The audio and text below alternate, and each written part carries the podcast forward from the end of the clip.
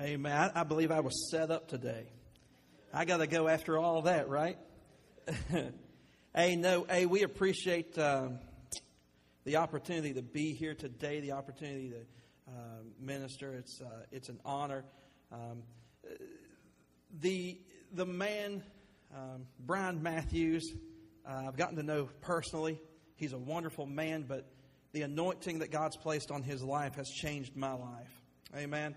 And so, what you've seen is all the lives that have been changed, and all the things that have happened, and all the things that uh, where God has interacted in people's lives. That's because God has given us a pastor as a gift, right? Are you with me? He's given us a gift of a pastor, and I appreciate uh, the gift that He's given us today. Um, I want to talk uh, just for a few minutes, real quickly, um, uh, about the mountains of Moses. And when, uh, when I started looking at this and thinking about this, I, I thought of Bishop, and, and God began to minister some things to me about, um, about this topic. And uh, so I just want to talk about that for a few minutes today, and um, uh, then we will, we will wrap it up. All right? Um, but I want to start just by thinking about a mountain, okay?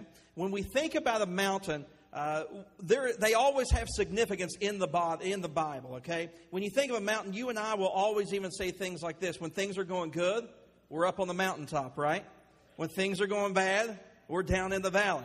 And so when you think about a mountain, when you look at the mountain, when you look at this uh, majestic peaks and everything, mountain climbers, uh, I've heard people that have climbed Mount Everest that have said we're on top of the world right? And so what happens is Jesus will go up into the top of a mountain to pray very often because a mountain, something about a mountain and changing elevation in the natural does something for you in the spirit to where you're closer to God. It, it's something about a symbolism in the Bible that when you would begin to climb up, uh, a mountain that you would begin to understand that that person is represented, that they are getting spiritually closer uh, to God. And so a mountain always represents uh, people being close to God. Here's the interesting thing. I, I wish I had about three weeks to, to, to talk about mountains in the Bible because I started going through this and, and it's amazing what you'll find on the mountains in the Bible. Um, God re- always re- has revealed himself on a mountain. Didn't realize that until I started looking at this. But listen to this Abraham goes up to sacrifice Isaac, right? On a mountain, right? Mount Moriah. Elijah defeats the pagans and proves that his God, the God of Israel, is the one true God. Where? On a mountain, on Mount Carmel. The temple of God, the temple of the Jews, is on Mount Zion. Jesus commissioned the 12 apostles on top of a mountain. he preached his, his most famous sermon that changed lives called the Sermon on the Mount up on the very top of a mountain. Jesus' temptation, he was led after he was uh, baptized and saved and baptized and, and commissioned and called into the ministry. The Spirit of God leads him to the wilderness, and he climbed a mountain to get to the wilderness. the book of Matthew says that in the mountain there was a great number of physical healings. Uh, Jesus' final discourse was on a mountain.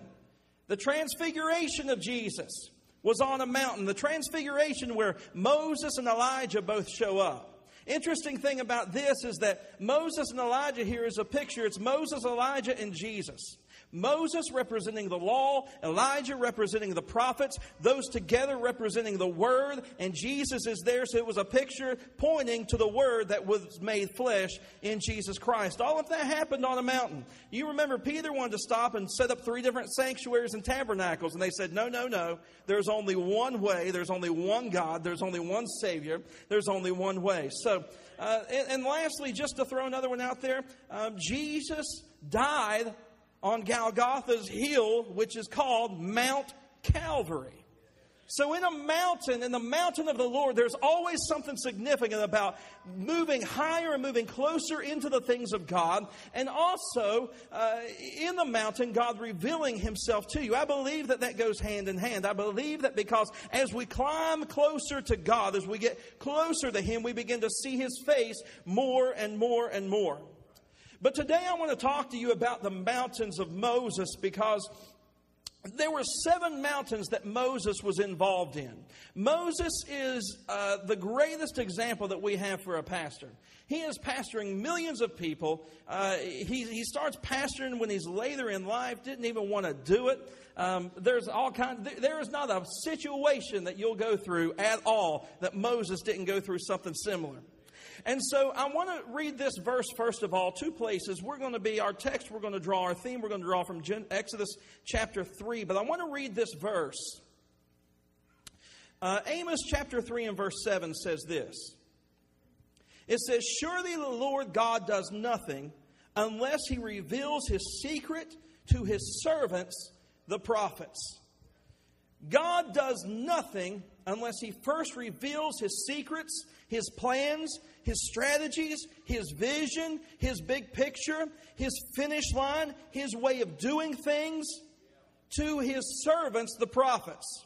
This tells me that if God's going to do anything in my life, and if he's going to do anything into any ministry or any church I'm related to, that, that word, that strategy, that secret, that plan isn't going to be revealed to me except it's revealed to me through the man and woman of God in my life, through the vision that God speaks through them, and that's how the anointing is going to be channeled into my life.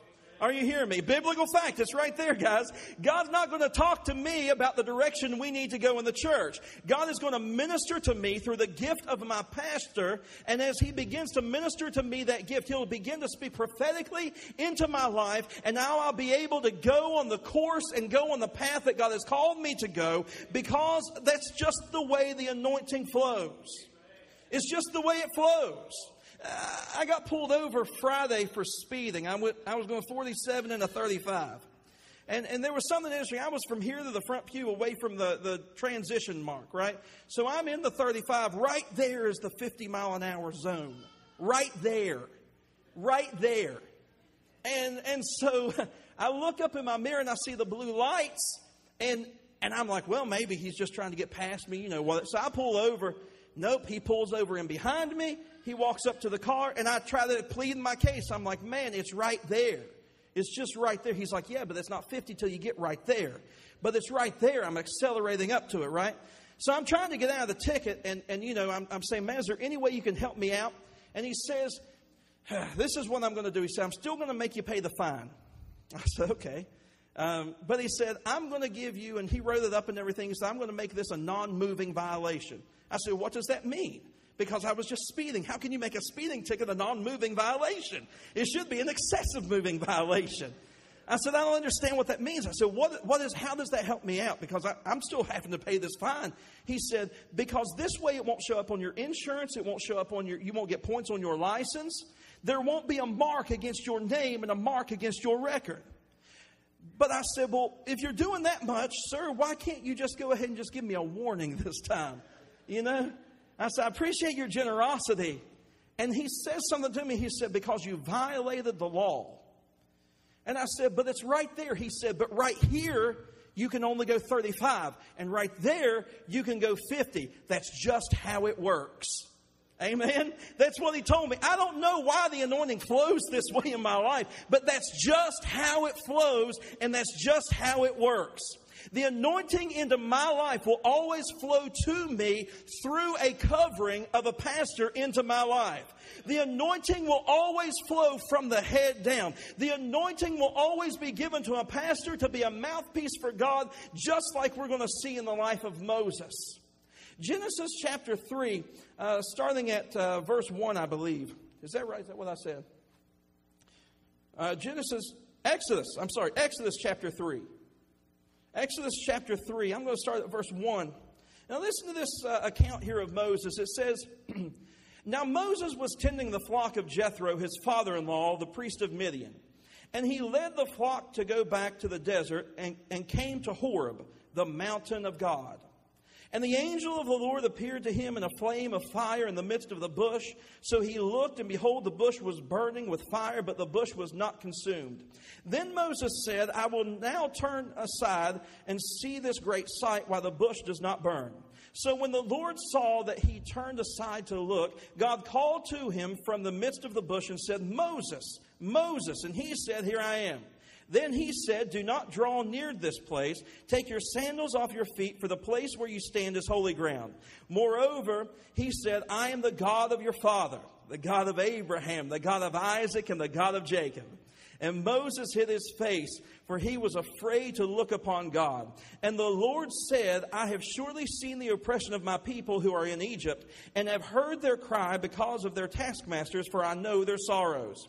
So I have come down to deliver them out of the hand of the Egyptians and to bring them up from the land to a good and large land and to a land flowing with milk and honey, to the place of the Canaanites and the Hittites and the Amorites and the Perizzites and the Hivites and the Jebusites. Now therefore, behold, the cry of the, of the children of Israel has come to me, and I have also seen the oppression with which the Egyptians oppressed them. Come now, therefore, and I will send you to Pharaoh that you may bring my people, the children of Israel, out of Egypt. But Moses said to God, Who am I that I should go to Pharaoh and that I should bring the children of Israel out of Egypt? So he said, I will certainly be with you, and this shall be a sign to you that I have sent you. When you have brought the people out of Egypt, you shall serve God on this mountain.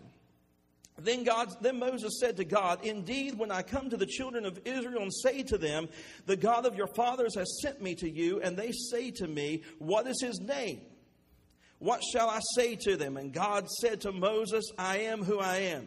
And he said, Thus you shall say to the children of Israel, I am has sent me to you. Moreover, God said to Moses, Thus shall you, thus shall you say to the children of Israel, The God of your fathers the God of Abraham, the God of Isaac, and the God of Jacob has sent me to you.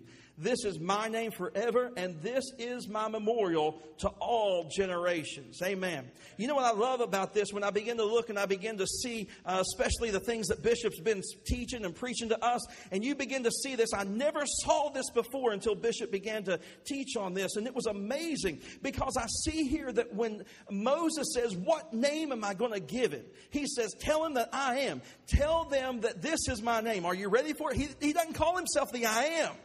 He says, This is my name. Tell them I am the God of Abraham, Isaac, and Jacob.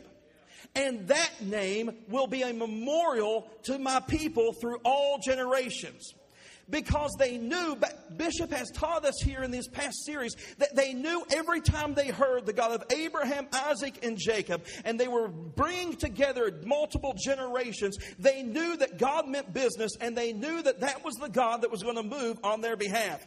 And so Moses began to go here, and he says that that is, their, that is the name that, uh, that will be a memorial to people. But it's interesting to see what happens here uh, in the life here of, of the calling of the pastor over this situation. Now, it's amazing because God says that He sees people here in Horeb. He sees them from Horeb. He's looking at them in Egypt. And God says, I see that there is a people in oppression and a, a people that are in bondage and a people that need help and a people that need rescue. And so he begins to say this. He says, My plan is that I'm going to lead them out and I'm going to place them into a place flowing with milk and honey right? And so we see the problem, we see the solution. And so God's going to pull an Amos chapter 3, verse 7 on him, and he's going to have to begin to get this strategy into a man somehow so that he can get you from point A to point B. Are you hearing me? It has to happen. Guys, do you understand that when Adam sinned and he fell, sin immediately came into the earth, but Jesus didn't come for a couple thousand years later? or a few thousand years later, rather. This is why. Because God had to begin to speak the word down through prophets, down through men and women of God throughout history. Uh, here a little, there a little, here's a little jot, there's a little tip. And he begins to speak time and time. They're building a foundation of the word until we see in the New Testament that that word became flesh. What word became flesh? The prophetic word that was spoken and spoken and spoken and spoken. Finally, there was enough word that was spoken and released into the situation and into the atmosphere that that word was able to come into manifestation and the word became flesh and dwelt among them. And so when you look at this, God says, I've got to get them from point A because I'm not going to leave my people out. I'm not going to leave my people in bondage. I'm not going to leave them in oppression, but I'm going to bring them out of Egypt and bring them into a promised land. But I've got to back up and, and, and have a strategy and a way that is legal illegal for me to do this. And so he's saying, I'm going to have to give a man a vision and I'm going to have to give a man some direction and a plan and a purpose.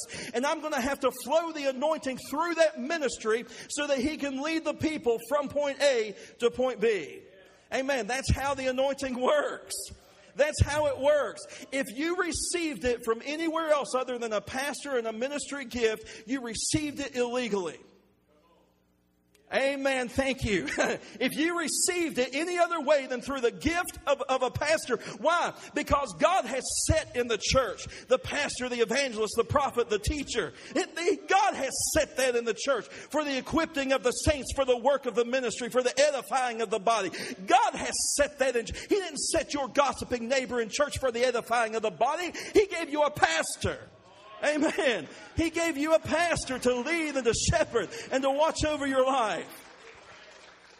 He's trying to get us from a point A to a point B, and there's only one way that God can do that into the earth, and it is to speak a prophetic word through the office gift of a pastor that can be downloaded and, and interpreted and, and, and given and placed into our lives. Moses is here in Mount Horeb. Mount Horeb is interesting. I read somewhere that people say that Mount Horeb and Mount Sinai are the same thing, but they are not. Mount Horeb is a long chain of mountains. Mount Sinai is a certain part of that mountain range, okay? So Mount Horeb and Sinai, yes, they are the same, but they are also completely different. And so right here, Moses begins his journey here at Mount Horeb. In Mount Horeb, the definition of Mount Horeb means to dry up, to be in ruins, and to be in waste. This is the place where God begins to minister to Moses and call forth a people. Because it's in this place where God looks down at his people and sees that they're drying up, that he sees that they're dying, that he sees that they're in ruin and they're in waste and that they need a Savior. It's right here where God begins to really look past the facade of what they had on, the fake smile and the nice three piece suit, and he begins to look at the heart. It says he heard them crying out, but you'll never read in, in the book of, of uh, Exodus here where one of them physically cries out. God begins to look and hear from a heart of people that's oppressed, of people that have given up so much that they don't even cry out to God anymore. You've lost a whole generation that knew freedom, and now you're dealing with a whole generation that all they've ever known is bondage. They don't even know that they're in bondage. They don't even know that they're in trouble. And so God says, But I know what freedom looks like. And if I know what freedom looks like, I'm telling you, this people is in a messed up situation. And so I've got to begin to speak a word down into the earth because I'm not going to leave my people there. I've got a plan and a purpose for them. I'm going to bring them out and bring them into a place flowing with milk and honey. This place of Mount Horeb is a place what we go through when God begins to reveal your heart. It is a place that God bring, brings a pastor to at different times throughout the church. It's in this place where God sees the future and the direction of where we're going. He sees the end from the beginning. He is the Alpha and the Omega. He is at the end and comes back to meet you in the beginning and walks with you to the end. Amen. And so he's the Alpha and the Omega. He knows the end from the beginning. And so as he goes here, he's got to bring us and he's like, listen, the tabernacle of praise is not where I've called the tabernacle of praise to be. This is not where they will end. This is not who I called them to be. I called them in God's eye. He sees a picture and a type and he sees the completion of what we shall be. So God has to bring us back and bring our pastor back to a Mount Horeb when he begins to say, look, your people are in bondage and they don't even know. Your people are in trouble and they don't even realize it. They thought everything was fine. Your people aren't experiencing me the like one day that they will experience me and they think they've got all that there is of me to have. And so God begins to speak through the gift of a pastor right in the midst of a Mount Horeb, just like he did here with Moses. He begins to speak to him and he begins to say, look, I'm going to begin to give you some vision and some insight and some glimpses to where I'm taking you, to where I'm taking these people. And then I'm going to begin to give you a strategy and a plan and a purpose. And then I will be with you and I will go with you. What shall I say if they ask me who? Don't you worry about that because you don't even need to give them a name. This is so true that it's going to happen. Tell them the God of Abraham, Isaac, and Jacob, the God that does whatever he wants to do, however he wants to do it, whenever he wants to do it, whether you like it or whether you don't, whether you're for it or whether you're against it. You tell them the God of the universe, the God that decided one day to breathe and speak the word and create a world into existence. Tell them the God that decided just because of the pleasure of his goodwill to send forth a son born of a virgin at an appointed time to save the, the people from their sin. You tell them that God, the God of Abraham, Isaac, and Jacob, is going to meet them and push this thing to the finish line. And so in Mount Horeb, Mount Horeb is the place of dryness. It's a place that you and I never have to go through. It's, but it's a place that our pastor's journey begins. It's a place where he begins to hear the cry of the people, where he begins to see the situation, where he begins to deal with things that, that don't even bother us because we don't even know that they're available. And so at Mount Horeb, Moses begins to get a vision. He begins to get a vision of, of, of the plan and the purpose of God. But then there's a point where Moses goes to Mount Sinai. Mount Sinai is a section of the mountain that's real high and real high peaks and real stony, sharp pieces that are cut into the rock. Mount Sinai can be seen if you just look at it from straight away. You know where Mount Sinai is because it's bigger and it's higher and it's steeper than anything else around it. Mount Horeb is where God spoke to Moses through the fiery bush. But Mount Sinai is where he has to take Moses to give him the word, to give him the law, to give him the order, to give him the instructions. Mount Sinai, by definition, listen to this, it means to sharpen. Mm. It means to sharpen. It is a little bit higher than Mount Horeb, where you begin to get a revelation of what God wants to do. But I'm glad that we have a man that can hear the voice of God in Mount Horeb and say, It's not good enough for me to stay here. I choose to climb a little higher. I choose to go up a little sharper so that I can be sharpened and equipped, so that I can come back and sharpen and equip a people because I know they love you and I know you love them and I love them too. And so you'll go a little bit higher. See, there's more written in that than what you understand because what happened here is when Moses began to push up into the mountainside, God said, Moses, bring my people up here into this place, into my presence. And the people said, No, Moses, we're not going to follow you. Come on, somebody. they said, We're not going to follow you, Pastor. You go up into the mountain of God. You go up in there. You minister to God. And you bring the word and the anointing and the plan back to us. Mm. Isn't it amazing that when Moses says, Listen, I love God more than I love anything else. So he said, Fine, I'm willing to go up a little higher than the rest of you and go up a little bit into the stonier places that's harder to climb and rougher terrain and harder to breathe because the altitude's changing. But I'm willing to go up a little bit higher so I can see God face to face. Moses, when he walked up into this mountain of Sinai, he fasted back to back for 40 days back to back for 40 days. This is what I want to say to you. I want you to see this. There was a cloud by day and a fire by night that followed the children of Israel. It is a type and a shadow of, a, of an anointing covering that was over their lives. Are you with me? God says, I'm taking you from here to there, but there's going to have to be an anointing to take you from here to there. There was a specific anointing to bring them out of Egypt's bondage and take them into the promised land a specific special anointing that was on their life. I want you to see this. When Moses begins to climb up into the mountain of God, the cloud stays with the man of God. The cloud stays with the pastor and begins to ascend up in the mountain with the pastor. It, come on, it is then that for two or three months, the children of Israel are down. Listen to this irony here. They're down in the valley called Sin, S I N.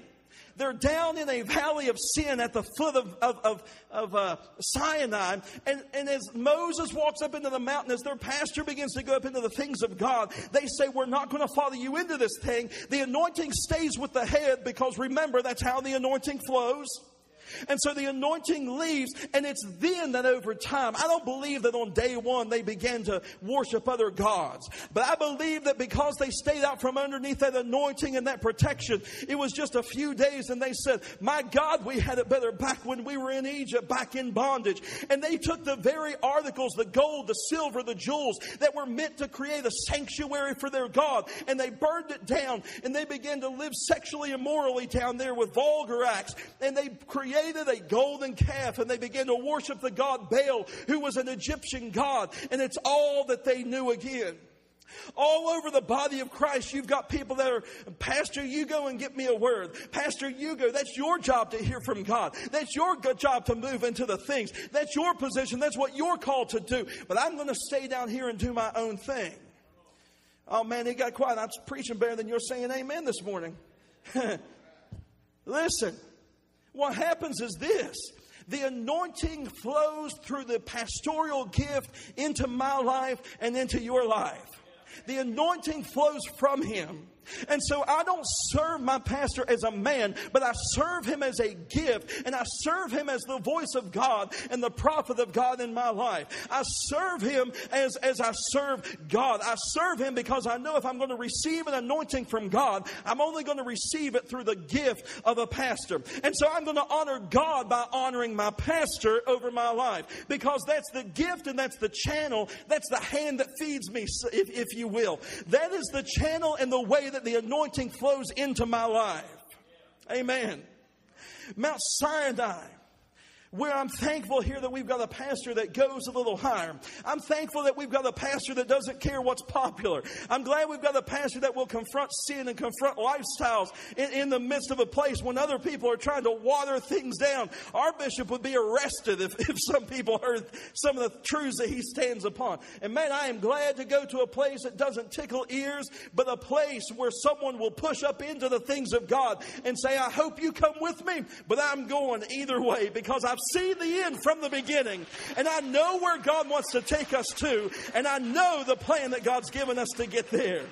Amen. The next place I'm going to combine these two, Mount Ebal and Mount Gerizim. Mount Ebal and Mount Gerizim were the places in Samaria. In Mount Ebal, after they received the law of God, they went up into the mountain called Ebal. The definition of this place means a heap of ruins. It means stony. It means barren. If you looked at it, there was no growth, there was no vegetation, there was just a stony rock. The other place that goes along with this is Mount Gerizim. The definition means terror or fear, but it also means lush. It means vibrant or lush. And so the interesting thing is, this is the place in Deuteronomy chapter 27 and 28 where God divided the tribes and he put half of the tribes on Mount Gerizim, the lush place, and half of the tribes on Mount Ebal, which was the dried up dead place. And that's where they recited the blessings and the cursings of the law on the blessed place, they said, If you obey the words that you hear in your ears today, if you hear and obey and do what you hear today, you shall be blessed in the city, blessed in the field, blessed going in, blessed coming out, blessed in what you touch, blessed in everything that you do. Your family will be blessed. Everything associated with you will be blessed. But if you fail to do the word that you hear in your ears today, from Mount Ebal you heard, you shall be cursed in the city, cursed in the field, cursed going in, cursed coming out. Everything you touch shall be cursed. That was the place.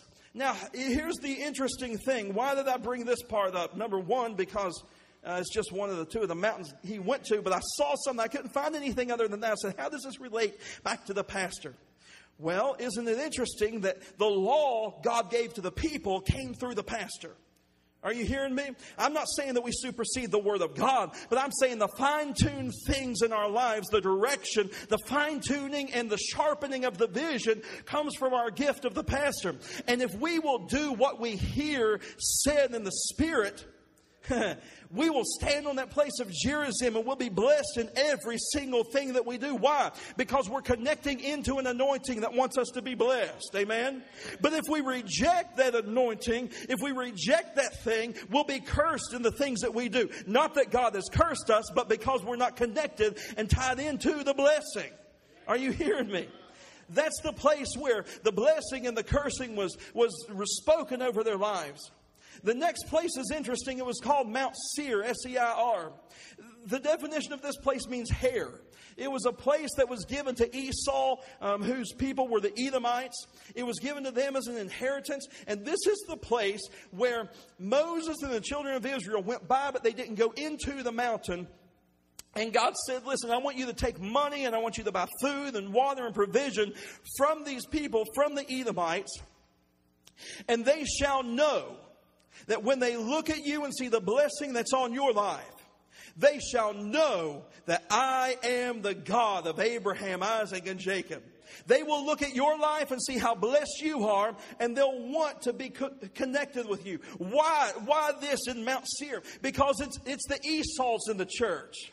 Are you hearing me? It's those people that are supposed to be connected in, and God wants to be hooked into the plan and the purpose and the vision. It's those people that God wants to move in their lives, but it's the people that are willing to sell a birthright for a little bit of entertainment in the flesh.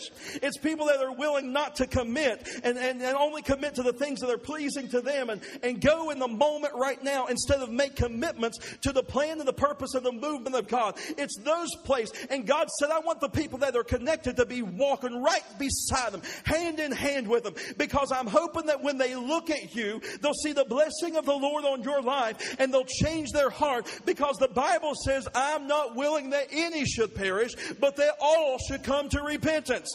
There is an anointing in this house. My, this is the only pastor I've ever seen that taught a four week series on tithing and had four weeks of salvation and never mentioned the plan of salvation. This is a place where the blessing flows in our lives.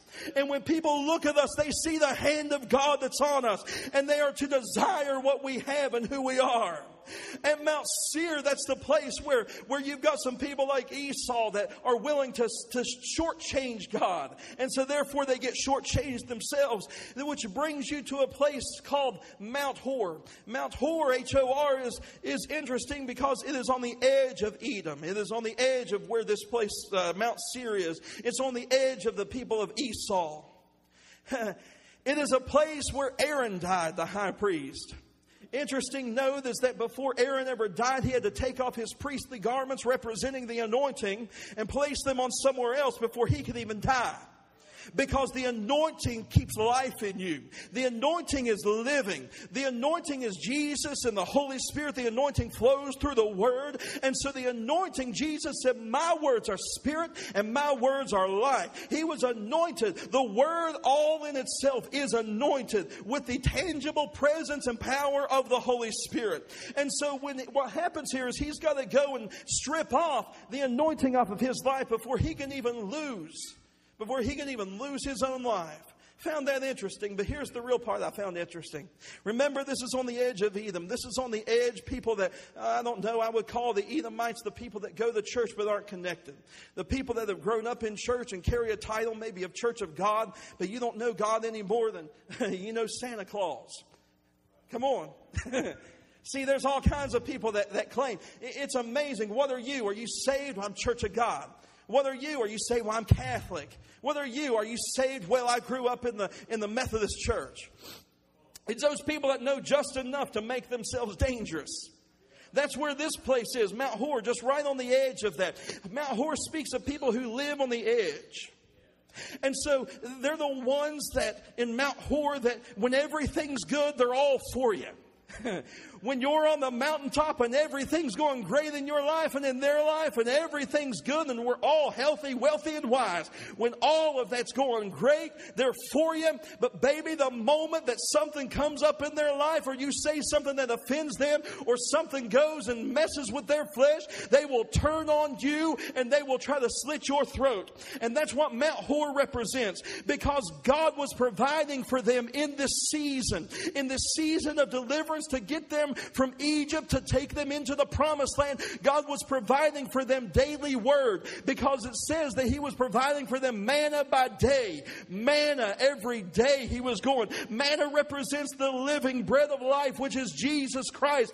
Every day there's an anointing there that changed their lives. Every day there's an anointing there for them to hear the word, to know the word, to grow up into the things of God. Every day there's an opportunity for them to leave Egypt completely and walk into their promised land every single day but they get tired of it and they begin to say, oh man, this thing, that it ain't nothing. It's just the word. you think we don't have that problem in the church today? You're blind. I know what I've had people tell me, well, brother, I know what the word says, but. There is no, I know what the word says, but. You can have a different opinion. You can choose to deny it, but thus saith the word of God shall stand. Heaven and earth will pass away, but his word shall remain. His word is settled in heaven. It's the people in the word. People in Mount Hor, they began to go against the word. When they began to get away from the word, they began to be mad at God and complain about God. And then you guessed it, they began to complain about their pastor, Moses. They began to talk bad about him. He made a decision. I can't believe how, who does he think he is? See, you're serving him in the flesh and not in the spirit if that's your attitude. Amen. Who does he think he is to come in here and change all the? It was fine the way it was. Baby, you need to look into the spirit realm because only he has seen where we're going. Only He has seen. How do you know that? Because I know how the flow of the anointing works. God does nothing first unless He first speaks it and reveals it, the plan and the purpose and the vision through His servants, the prophets, through the gift of a pastor. So, what God does here is when they begin to go, fiery, poisonous serpents begin to come out and bite the people. Do you understand? Do you understand when you go against the pastor, uh, when you begin to speak bad about him, uh, when you speak ill of his family?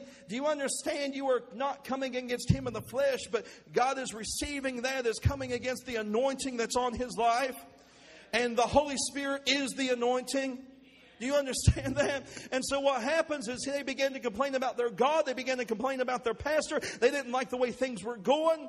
And so they begin to run their mouth. And I can see it now calling their, they're calling their neighbor and they're trying to go ahead and backhandedly, you know, change people's situations and opinions and, and gather a, a seven member board to, you understand what I'm saying? Man, that happens all over the body of Christ. And so God sends these serpents, these poisonous snakes, to come out and, and bite them. And the people begin to die. All of us know John 3:16, but John 14 and 15 are what make John 3:16 great. Because the Bible says that as Moses lifted up the serpent in the wilderness, so must the Son of Man be lifted up. For Christ did not come into the world to condemn the world, but that through him the world might be saved. For God so loved the world that he gave his only begotten Son, that whoever would believe in him should not perish, but have everlasting life. In this situation, Numbers 21, these things come, these snakes come and they begin to bite the people. But what does the good pastor do? The pastor goes to God and he says, The people people might hate me. What do you want me to do? I'm with you. I know what you showed me. I know what you said to me. I'm going to get there. How do you want me to lead your people? What do you want to happen? And so God tells Moses to take brass and to form it into a snake, put it on a pole and it, hold it high in the air. And so it shall be that when people look upon the serpent, they shall look at it and they shall live. Bronze represents humanity and judgment in the Bible, and this is why it represents. I, I, had problems when I first read that years ago. I'm like, why in the world? Because he's against idolism, right? So, why, man, did he just lift up an idol in the middle of the desert? What's going on here? This is what it is. People need to look at the thing that is killing them in order to be saved, delivered, and set free. In other words, we've got to understand that Christ, though he knew no sin, became sin for us that I might be the righteousness of God in him. While he's hanging on the cross, he is dying as, as, as, sin for you and I. He is dying for all the bad. He is dying for all the disease. He is dying for everything that's tried to snuff out my life. And so when I look at that, I can identify with his sufferings and receive from him his goodness, receive from him his healing receive from him his power. And so the pastor here, Moses here as the pastor, understand that the way that a lot of those channels flow back into my life is through the intercession of a pastor that has been charged with as the bishop over my soul here on this earth. Are you hearing me? His intercession. I get myself in order. I keep myself in order. I keep myself under the covering of that anointing. Because it's not about Brian Matthews in the flesh. It's about the gift and the anointing that's covering my life, where it is my access point back to the kingdom of God. It is my access, it is my connection, it is my kingdom connection that flows the anointing and the blessing of God into my life. Last place. Mount Nebo. Mount Nebo is the place where Moses died, but it's so awesome uh, how he died. Bishop, I didn't know this, but this is the definition of Mount Nebo. There's actually four different definitions, and they argue over, to, over which one is actually the definition. The definitions are inspired, hearing, teaching, and prophet. And in Mount Nebo, the pastor who saw the vision back in Horeb, where God began to say, Listen, I'm going to begin to give you this thing, boy, it's big. I'm going to begin, I'm going to create a whole nation. This, what I'm going to do through this ministry is going to shake nations. It's going to change the course of history. In Mount Horeb through the burning bush. He goes through all these mountains experiences and he walks up into Mount Nebo, his final resting place. From Mount Nebo, you can stand on the peak of Mount Nebo and begin to look out and see all the land that God had promised Abraham, Isaac, and Jacob and transcended it down into Moses. He can see from east to west, from north to south. He can see everywhere that God had promised him. And that's the place where he died. Understand that when God gives a vision to a ministry, he will die seeing that vision. He will not rest until he reaches it. He will not back up until we are there. He will not slow down until we have achieved what he has seen. Let me read this to you real quick, wrapping up right now. Mm. Psalm 133, 1 through 3 says this It says, Behold, how good and how pleasant is it for brethren to dwell together in unity. It is like the precious ointment or the anointing that's poured on the head and ran down the beard, even the beard of Aaron, the first high priest, that came down upon the collar and the skirts of his garments. Look here, consecrating the whole body. It is like the dew of lofty Mount Hermon and the dew that comes from the hills of Zion. For there the Lord has commanded the blessing, even life forevermore upon the high and the lowly. Bishop, I appreciate you uh, spending time with God and getting a vision and carrying this vision. And regardless of what anyone said or anything that's come against you to stop, Sir, I appreciate you having that vision and holding a standard up for us to run to. I appreciate that.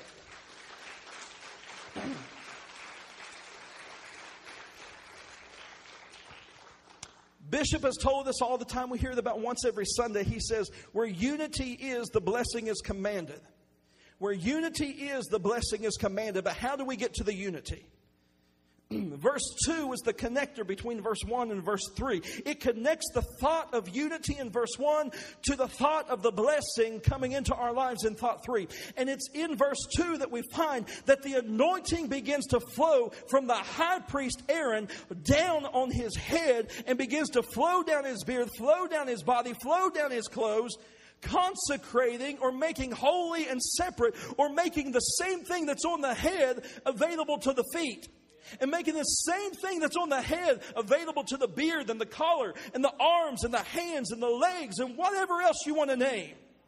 It's the flow of the anointing. This is how the anointing flows in the church. This is how the anointing flows in your life and in my life. We are unified under an anointing that's been placed on our house and that we've been called to. The unity isn't you and I shaking hands and agreeing on the right football team. The anointing is you and I saying, hey, there is a power and a purpose and a plan for the tabernacle of praise. There is an anointing on that. There is an anointing flowing into this house. And I make my identity in that. That is what I'm called to do. That is who I'm called to be. For right now, that is where I am. And that is where I've got to place myself and tap into that anointing because it's in that anointing that differences don't matter anymore because we're just looking to get from point A to point B. I don't care what color you are. I don't care what your background is. I don't care what your pedigree is. At the end of the day, I'm in point A and you're in point, B, point A and we got to get to point B. How are we going to do that? We're going to stay connected to a vision. The vision keeps my opinion out of it. The vision keeps my personality out of it.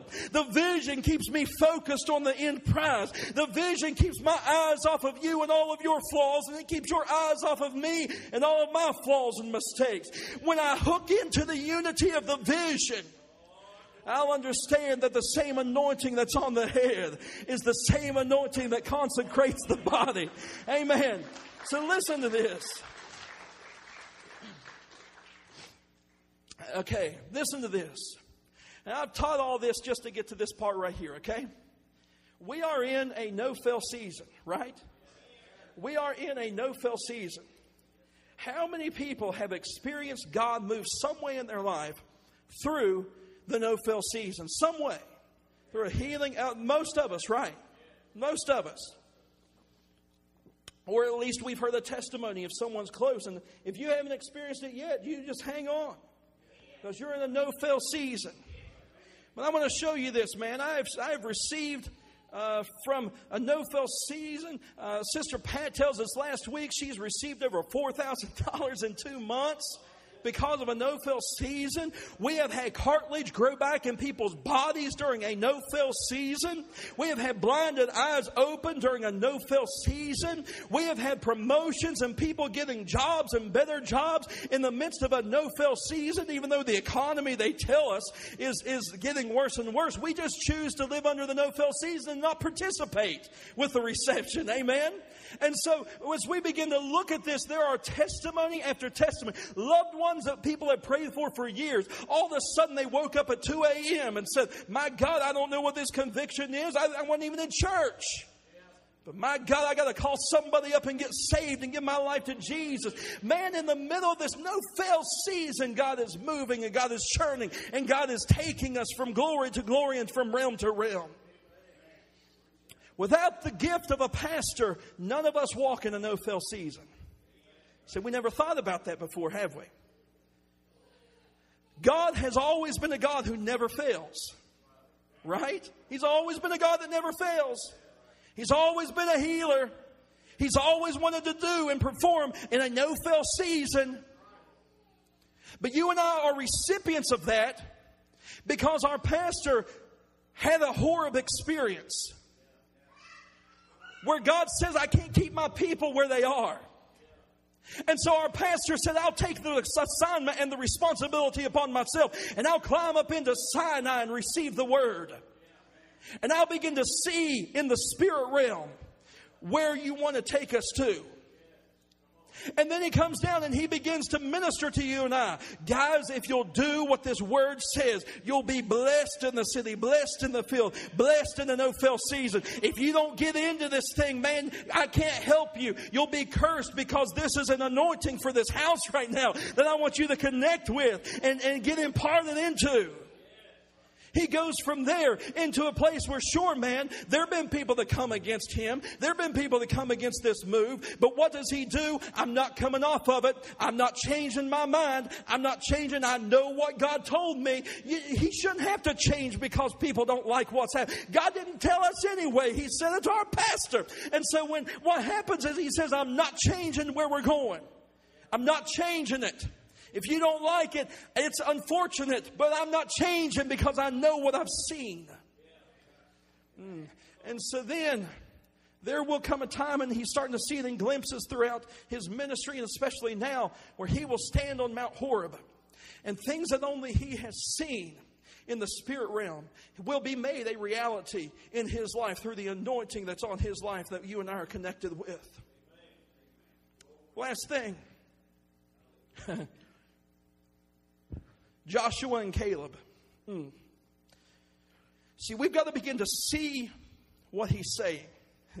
We got to see what he's saying. We have to see in the spirit what he is proclaiming to us from a pulpit, prophetically and spiritually. Where I get that? Habakkuk chapter 2. Habakkuk says, I'm going to go inquire of the Lord, right? I'm going to go inquire of the Lord. I'm going to go get before God so that I will see what he says unto me. Mm, he's saying that on the inside of me, I've got to have vision. I got to see something in the spirit before I can ever have it in the natural. He's saying that in the spirit realm, we've got to begin to see what is said. And so Caleb is so fascinating to me, man, because his pastor told him, you and 11 other boys go out and spy out this land, this vision, this purpose that God has shown me. Go check it out. Come back and report to the people. Moses isn't trying to get people in doubt and unbelief. Moses is trying to get some people to come back with a halfway decent testimony so that people could grab hold of the, of the Word of God and they could move on in into the things of God. He says, Man, go bring us a report back. So we all know the story. 10 came back and 10 said they'll, they'll beat our brains in if, if we go. And Joshua and Caleb says, man, but God said, God said, we could have it. The God, you, you, boys didn't hear how he addressed himself. The God of Abraham, Isaac, and Jacob said. It wasn't just Jehovah Rapha that said. It wasn't just Jehovah Jireh that said. It was all of the power and the anointing of the Godhead that said, I will give you this thing if you'll just go in and take what I'm lay, laying out for you and make it available for you. You'll find later on that Caleb comes to Joshua when this land, when they finally are entering into the, into the promised land years later. Moses, the pastor, has passed away. He has transitioned the anointing in the, in the ministry onto Joshua. Joshua and Caleb are the only two men alive from their generation. Everyone else had to die off because of their doubt and unbelief. And Caleb says this He says, Joshua, Man, we got to talk. We got to talk, Joshua. It was 40 years ago that my pastor said, Do you see what God wants to do in your life? It was 40 years ago, Joshua, that I saw the vision that you had. It was 40 years ago that I went out and I took the side of God. It was 40 years ago that I came back and I was faithful and I said, Man, we can have that land. He said, But I was outvoted by the other 10.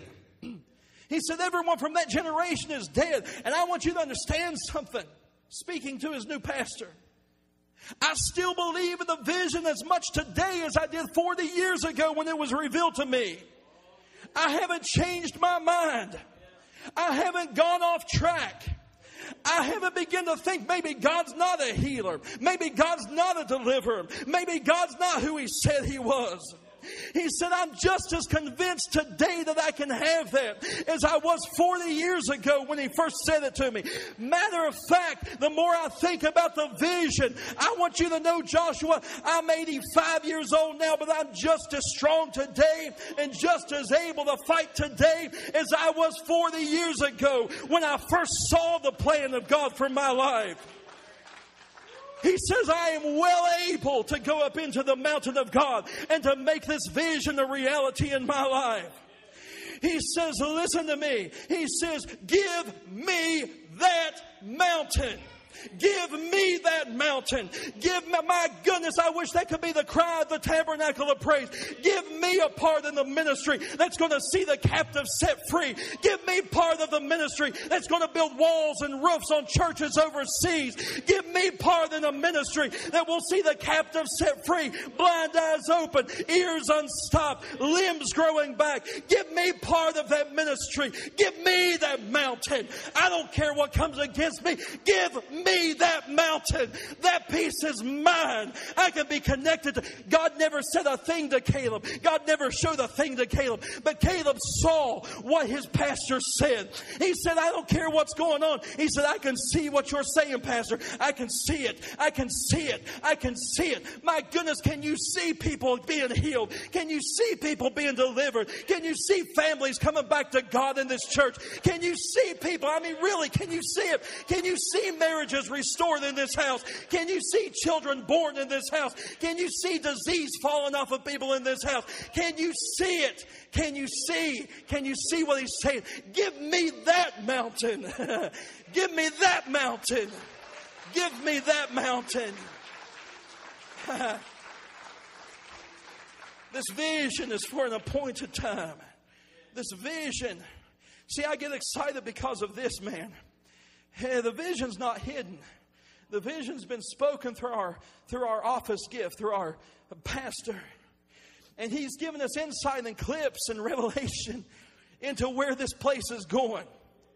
I haven't seen the full manifestation of it. but even doing my part, I can be connected to the anointing. I can be connected to that thing. And so when we put a roof on a, on a church overseas this year, come on somebody, when we put a, when, we put a roof on a church this year, when we send a mission team over there this year, when we do that, we will reap a harvest if you might be the nursery worker in the back, but you've connected yourself to the vision. Lives saved, bodies healed, blinded eyes open. Go on your account. Why? Because just like the cop called, told me, he said, that's just the law. That's just how it works.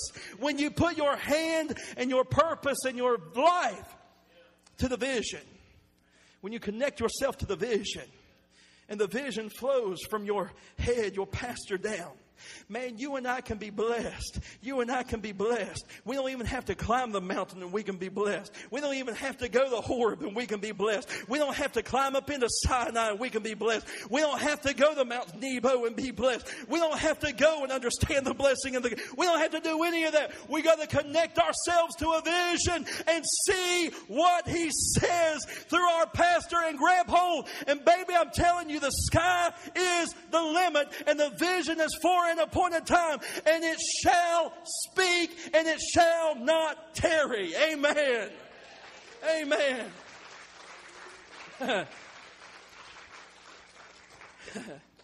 we love you, Bishop. We love you, First Lady Renee. We appreciate you. We love you so much. I wanted to minister on that today because he's not just a man in my life. He is a spiritual overseer in my life and in your life. He, he, he, has, he is a shepherd. His rod and his staff, they comfort me. Well, what do you do to stay blessed? I stay up underneath the covering and the anointing. That's all I do. That's all I do. I honor the gift God's placed in my life. Well, what do you do? Well, I give into that ministry. So, you know, it's given back into me. What do you do? How are you so blessed? Man, I bought in and I see what he says. Bishop and First Lady, thank you so much for being a visionary. I don't need someone to hug me. I don't need someone to pat me on the head. I don't need someone to be my buddy. But I need people to climb the mountain of Sinai.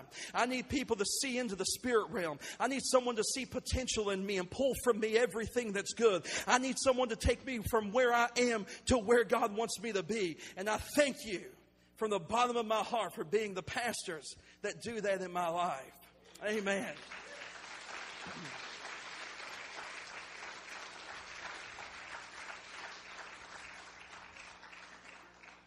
Amen. Well, listen, we things are a little bit different today. Um, we just want to honor our pastors today. Amen. Is that okay? Are you happy today? Are you happy? We have appreciated you being with us. Love our pastors. Love this church. So excited for where we are. But my goodness, if we can just hear what he says. Come on. If we can see what he's saying, man, we can have, we can have God's best for us. Amen. So I just want to take some time real quickly just to honor our pastors. We talked about foundation. Amen. We talked about a foundation in the beginning of things, right? This place has a foundation as well.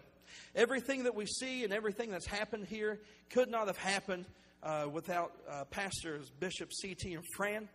Uh, we appreciate you. We love you. And if you wouldn't mind, would you come up here for me for just a second? Let us honor you this morning. Amen. Listen, everything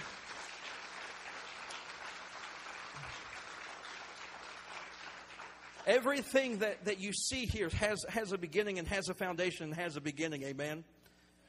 Bishop, Miss Fran, we just want to give you this on behalf of the church, and we thank you. We thank you for, for being a visionary. We thank you for starting a foundation here. We thank you for your freedom here. We thank you for allowing God to move through you all and setting a foundation and building God's dream and God's vision. We love you. We honor you all. We appreciate you. Thank you. Praise the Lord. Thank you. Yes, sir.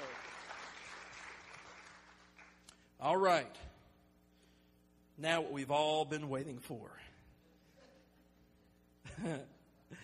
Hey, I'm going to ask our beloved pastor and our First Lady Renee and Destiny and Jordan, if they're here, for you all to come up as well.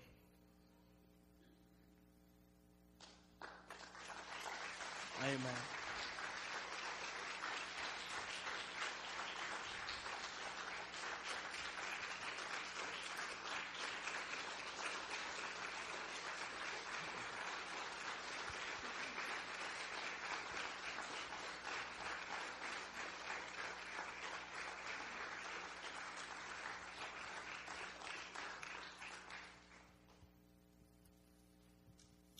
I got more.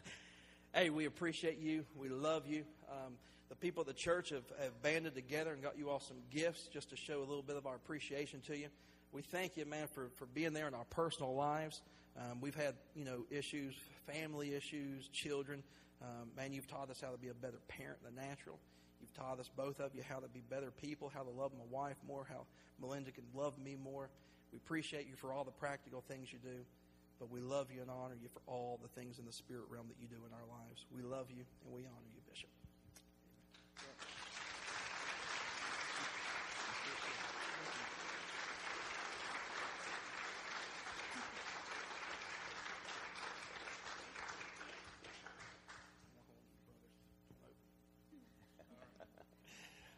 Ah, hallelujah. Praise God. Amen.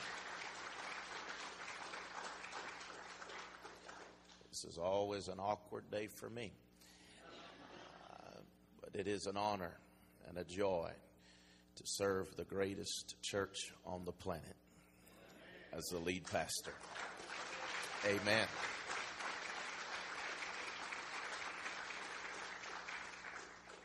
I believe in this church. I believe in this ministry. And I believe that the greatest days are yet for us to see. We have just begun to lay a strong foundation for the place that God is taking us. And I'm more excited today, June 28th. Is that today? This is the 30th. Two days ago. Two days ago marked 31 years I've been honored to preach this gospel.